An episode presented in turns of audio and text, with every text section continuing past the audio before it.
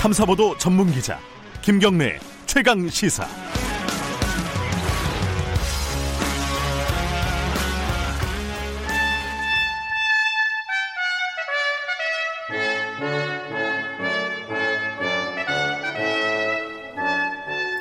네, 매주 월요일 영원한 현역 박지원 전 의원님과 함께하는 고품격 정치 토크. 오늘도 박지원 전 의원, 박단국대 석자 교수님 모셨습니다. 안녕하세요. 안녕 못합니다. 아이고. 예, 어제 그제 잠을 못 잤네요. 어, 걱정이 많아요. 북한, 예. 예. 제가 20년 6.15 남북 정상회담을 위한 특사를 당시 문화관광부 장관으로서 했는데 네. 어떻게 이루어놓은 남북 정상회담 그리고 그 후 북한의 많은 개혁과 변화 네. 또 시장 경제로 들어서는 등 상당한 진전이 있었습니다. 네.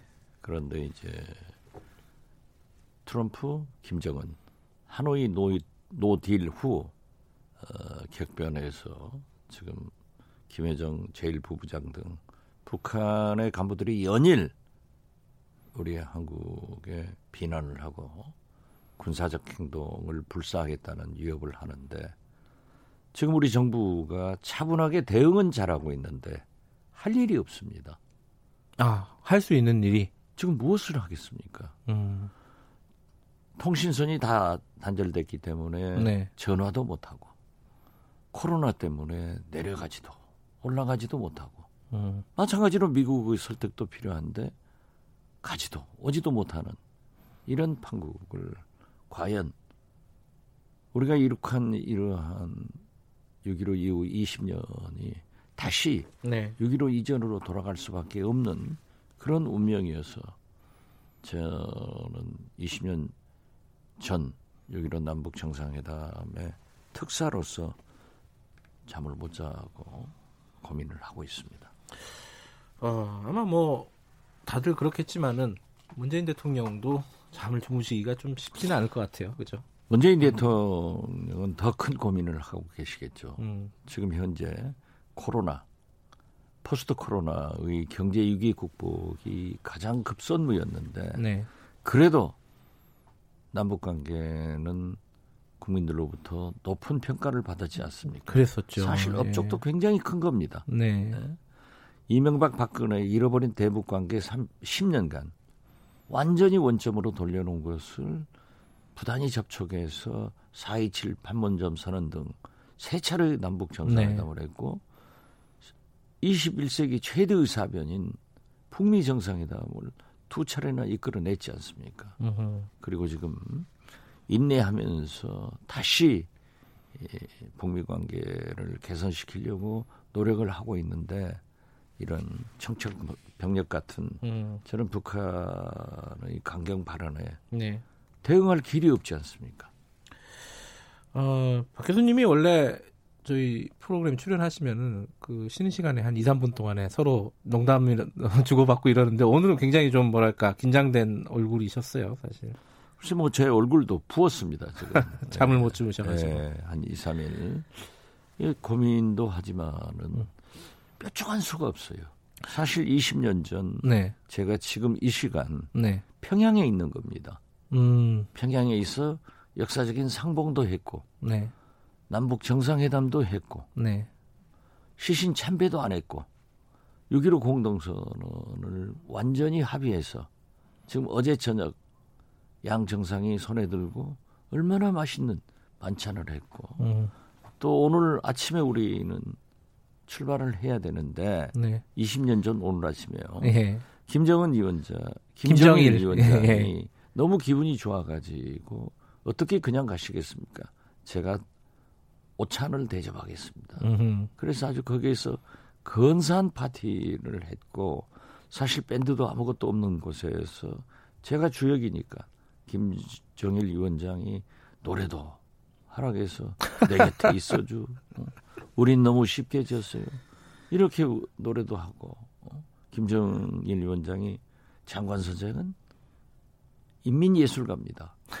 이런 분위기 좋게 수상공항을 돌아왔고 우리 국민들도 얼마나 많은 환영과 서울공항에 도착한 김대중 대통령이 연설을 들으면서 눈물을 흘리고 연도에 많은 시민들이 여러 가지 환영을 했는데 그 20년 후 이러한 상태로 잘못하면은 6.15 이전으로 돌아간다고 하면은 말이 되겠느냐. 음. 그래서 저는 이 문재인 대통령밖에 이걸 해결할 사람이 없습니다. 근데 해결을 어떻게 하냐? 이거 이게 문제인 거잖아요. 예. 저는 상상을 초월하는 일을 해야 됩니다. 음. 지금 정상적으로 풀어서는 어렵습니다. 네. 왜냐하면은 결과적으로 보면은 미국이 네. 김정은 위원장을 속인 겁니다. 왜냐하면 하노이 회담 당일에도 미국 MBC에서 북미 정상회담 합의문 발표를 발표문을 입수했다라고 네. 해지고 보도를 했어요. 우리가 보면은 흔히 합의 되기 전에 그러한 보도를 하는 것은 그 발표문을 기자들이 입수해서 발표하는 것은 왕왕 있는 일이거든요. 네, 네. 그 내용을 보면은 영변 핵폐기하고 점진적으로 저, 거기에 맞는 행동 대 행동으로 북한에서 어, 제재 완화를 한, 완화를 한다. 네. 그렇게 해서 완전히 김정은 위원장도 평양을 출발하면서부터 그 열흘간 기차를 타고 가면서부터 그 현지에서도 알았는데 회담장에 딱 들어가서 영변을 폐기하면은 뭘 줄 거냐라고 하니까 플러스 알파 다 폐기해라 선 폐기 후 지원 이러니까 김정은 위원장이 뒤로 넘어진 것 아니에요. 음. 그 상태에서 지금까지 북한에게도 김정은 위원장은 그들의 인민에게 우리가 고난의 행군을 진짜 못 먹고 못 입으면서 만든 핵을 네. 이제 경제 발전을 위해서 어, 폐기를 한다. 네. 선언을 해놨는데 이게 모류의 북한 지도자가 잘못된 거 아니에요. 그러면서도 이걸 장악해 가지고 우리 남한에 문재인 대통령께서 경제적으로 도와주겠다. 철도 여러 사업을 기대를 했는데 우리 문재인 대통령이 하기 싫어서가 아니에요. 어? 남북 간에 100가지 합의를 해도 북미 간에 합의가 안 되면 한 가지도 실천할 수 없고 유엔 안보리, 미국 제재, 미국의 간섭으로 어떤 진전도 없기 때문에 북한은 코로나가 타격을 하니까 이제 약 3개월 우리 경제도 어렵잖아요. 네. 우리 같이 큰 나라, 큰 경제도. 그런데 중국에서 생필품 여러 가지 경제 지원이 코로나 때문에 어렵잖아요. 네. 거기에다 대고 우리 탈북자들이 코로나 균을 묻혀서 북한으로 보내서 코로나로 김정은 정권을 붕괴시키자 이런 사이트에 글을 올리면서 삐라는 불을 보내, 보내니까 이제 이런 것이 모두 복합적으로 터진 거예요. 그럼 지금 박지원 의원께서 말씀하시는 어, 상상을 초월한 어떤 대책, 특단의 대책은 어떤가? 뭐 특사 파견도 잠깐 언급하신 적이 있으시잖아요. 예. 그걸 포함해서 말씀하시는 건가요? 그러니까 연락은 안 되지만은 네. 지금 공식적으로 외교 라인을 통해서라도 네. 방호복을 입고라도 특사들이 만나야 됩니다. 음. 만나서 방호복을 입고서라도. 예. 예. 만나서 남북 정상회담을 하고 음. 바로 이어서 문재인 대통령께서도 한미 정상회담 해서 네. 저는 트럼프 대통령도 굉장히 급하거든요. 지금 인종 갈등 이런 것도 있지만은 상대당 후보인 바이든에게 네. 지고 있단 말이에요. 네. 그리고 어, 음. 코로나, 경제, 네. 미중 갈등 네. 이런 것이 굉장히 어려, 어렵게 작용되니까 지금 어, 트럼프 대통령의 재선이 길이 차차, 차차 멀어지고 있는 거예요. 음. 그렇다면 자기가 제일 잘한 대북 문제, 음. 북한 핵 문제를 풀어야 되거든요. 네. 그래서 충격요법으로 어떻게 해서든지 삼국 정상이 만나서 어? 우리가 북한이 영변 플러스 알파 몇 개 지역을 폐기할 테니까 네. 경제적 해제를 하고 경제 지원을 해라 하면은 혹시 응하지 않을까? 이것이 상상을 초월하는 방법이다. 저는 그렇게 생각합니다. 그러니까 지금 혹시 응하지 않을까라고 말씀하셨는데 사실 지금 뭐 그 메시지를 액면 그대로 해석할 수는 없겠지만은 예. 메시지만 보면은 이 손바닥도 마주쳐야 되는데 마주칠까 저쪽에서 응할까 이게 좀 걱정이잖아요. 그렇죠. 그것이 예. 이제 그래도 얼굴을 보고 음. 대화를 해온 우리 남북 관계인데 네. 지금은 코로나로 아무런 조치를 할 수 없는 그런 운명까지 겹치니까 네. 아주 삼중고 사중고예요. 예. 그런다고 여기서 우리가 두고 보면은 뭐가 되겠습니까? 음. 만약 김여정 제1부부장이 그 어제 오늘은 지금 조용합니다만은 어제 그 담화 발표한 내용을 보면은 물론 여러 가지가 있지만은 저는 이 원장과 당과 국가로부터 네. 위임을 받은 이건 확실한 이인자를 공식적으로 선언해 준 거예요. 네. 김정은 위원장과 당과 국가로부터 위임받은 나의 대적 음. 대남 행위를 군 총참모부의 이관에서 하도록 하겠다. 네. 이건 엄청난 말이에요. 네. 어? 권력이 이제 이인자로서 인정을 받았고 나는 이 힘을 군에게 이관해서 남 뭐 개성 공동 연락 사무소와 개성공단과 예, 금강산 네. 이러한 것을 폐쇄는 물론 지금 현재 그 내용으로 보면은 군사 도발도 가능하다. 음. 그런데 저는 할 것 같아요. 음.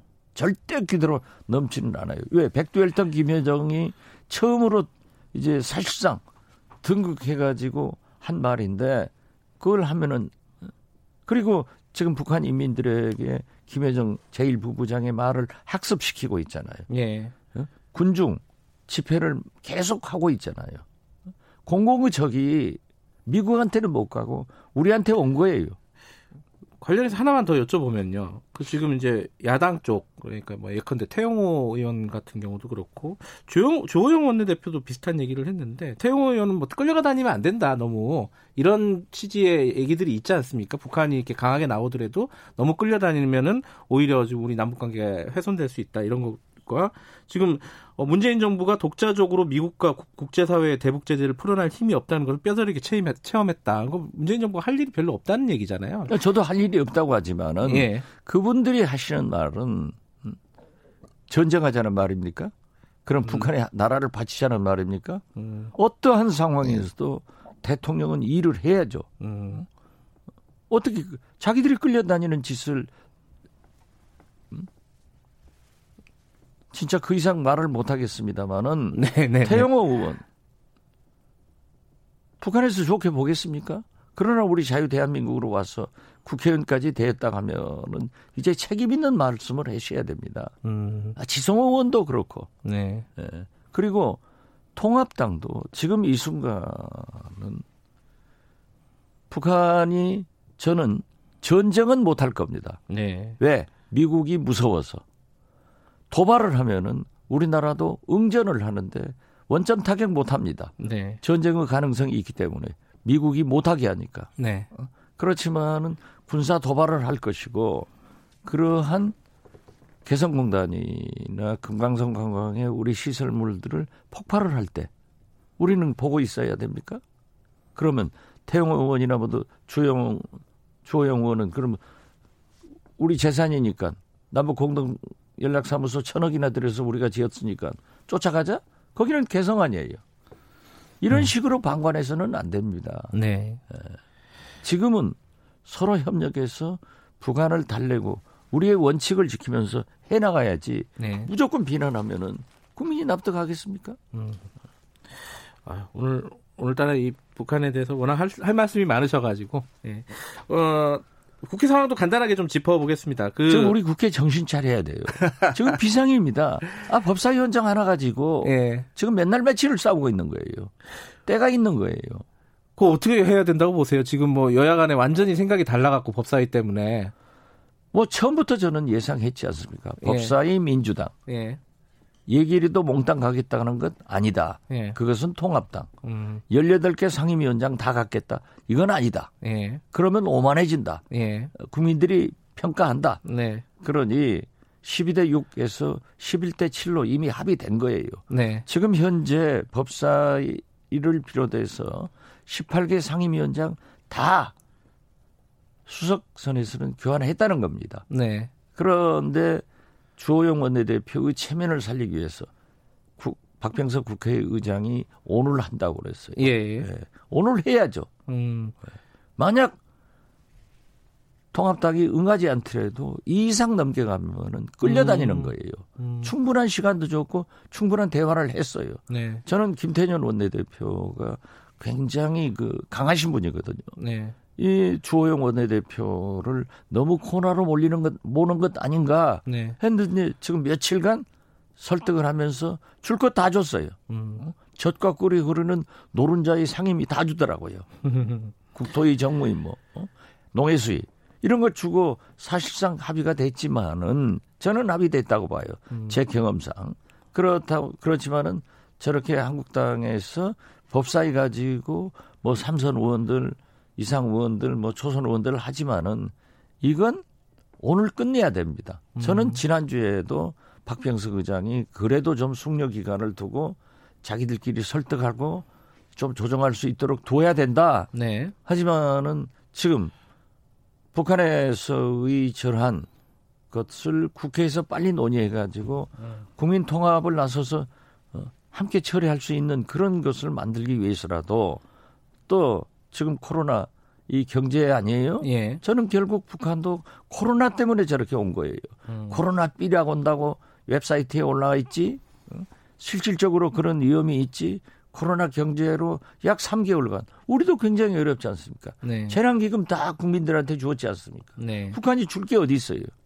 그렇기 때문에 그 원망을 우리에게 돌리는 겁니다. 이런 때는 어떻게 국회에서 국민 통합을 통해서 대응할 것인가 이런 걸 해야지 지금 무슨 법사위원장 정해진 것 가지고 말이죠. 계속 싸워요.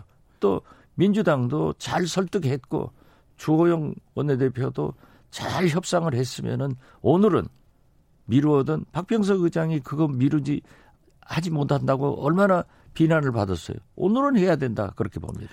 근데 그 조영 원내대표는 아까 말씀하신 대로 뭐 합의를 했다라고 생각하신다고 했는데 근데 이제 원내 그 어, 총회 의원총회에서는 이게 뭐 결사항전을 해야 된다라는 취지로 이게 사실 합의 자체가 받아들여지지 않았잖아요. 이 물론 인준이 안 된 것은 예. 사실이겠지만은 원내대표로서는 그렇게 할 수밖에 없는 거예요. 음, 예, 그래서 지금 국회를 정상화해야지. 아 국회에 이러놓고 말이죠. 아무것도 못 하는. 오늘은 그러면 그러면 국민들이 예. 이제 통합당을 야단치는 게 아니라 네. 민주당을 너희 그렇게 180석 뽑아주니까 음, 국회도 못 여냐. 지금까지 양보 다 했지 않느냐. 네. 어? 큰 소리는 왜 쳤느냐. 음흠. 이런 비난이 있으니까 저는 박병석 의장이 오늘이 음, 처리할 라이 타임 적기다 음. 이렇게 봅니다. 오늘 할 겁니다. 가합이 된 그 수준으로 그렇죠. 예, 11대 7 예, 그 수준으로 해서 예. 오늘 강행이 될 거다. 예, 뭐 그렇습니다. 강행이라는 표현은 안 좋아하겠지만 그쪽에서는 아, 예. 때로는 네. 국회가 의장이 강행할 때는 해야죠. 음, 끌려만 다니면 안 되죠. 알겠습니다. 뭐한 1분 남았는데 하나만 더 여쭤볼게요. 그 우원식 의원 얘기 있잖아요. 김부겸, 이낙연 의원 출마 제고해라. 아, 그것은 뭐 원식 의원이나 홍영표 의원으로서는 네, 자기들은 당권만 가지고 네, 네. 대선 관리를 잘해서 네, 어, 정권 재창출하겠다 네, 그런 의지가 있기 때문에 네, 당연히 하실 말씀이고 예, 그 판단은 이낙연, 음, 김부겸 네. 두 분이 하겠지만은 두 분이 그렇게 하겠어요? 어차피 같이 가는 거지. 근데 김부겸 의원 전 의원 같은 경우에는 사실상 이제 대권 포기 라는 얘기를 뭐 명시적으로 하지는 않았지만은 어쨌든 당권의 임기를 채우겠다는 식으로 얘기를 했잖아요. 이건 약간 승부수 아니었습니까? 그죠? 물론 승부수로 볼 수 있지만은 저는 예. 김부겸 의원이 너무 빨리 음, 그러한 수를 던졌다. 네. 그렇기 때문에 사실 전당대에서는 당헌 당규대로 간다고 하면은 이번 전당대를 치른다고 하면은 사실상 대통령 후보를 선출하는 거예요. 음, 그런데 거기에서 빠져버리는 음, 전략을 왜 했을까? 음, 음. 저는 좀 의심하네요. 이상해요. 네. 알겠습니다. 오늘 아까 북한 얘기 하시면서 살짝 눈물을 흘리셨어요. 아, 그죠? 진짜 이건 네. 큰일입니다. 알겠습니다. 좀 걱정되는 상황이긴 하지만은 어, 오늘 6.15 메시지도 한번 지켜보도록 하고요. 다음에 계속 얘기 예, 나눠보도록 하겠습니다. 오늘 행사도 많지만은 네. 저는 주로 방송 가서 국민들에게 호소하는 겁니다. 알겠습니다. 오늘 말씀 감사합니다. 네, 감사합니다. 박지원 당국대 석자 교수님이었습니다.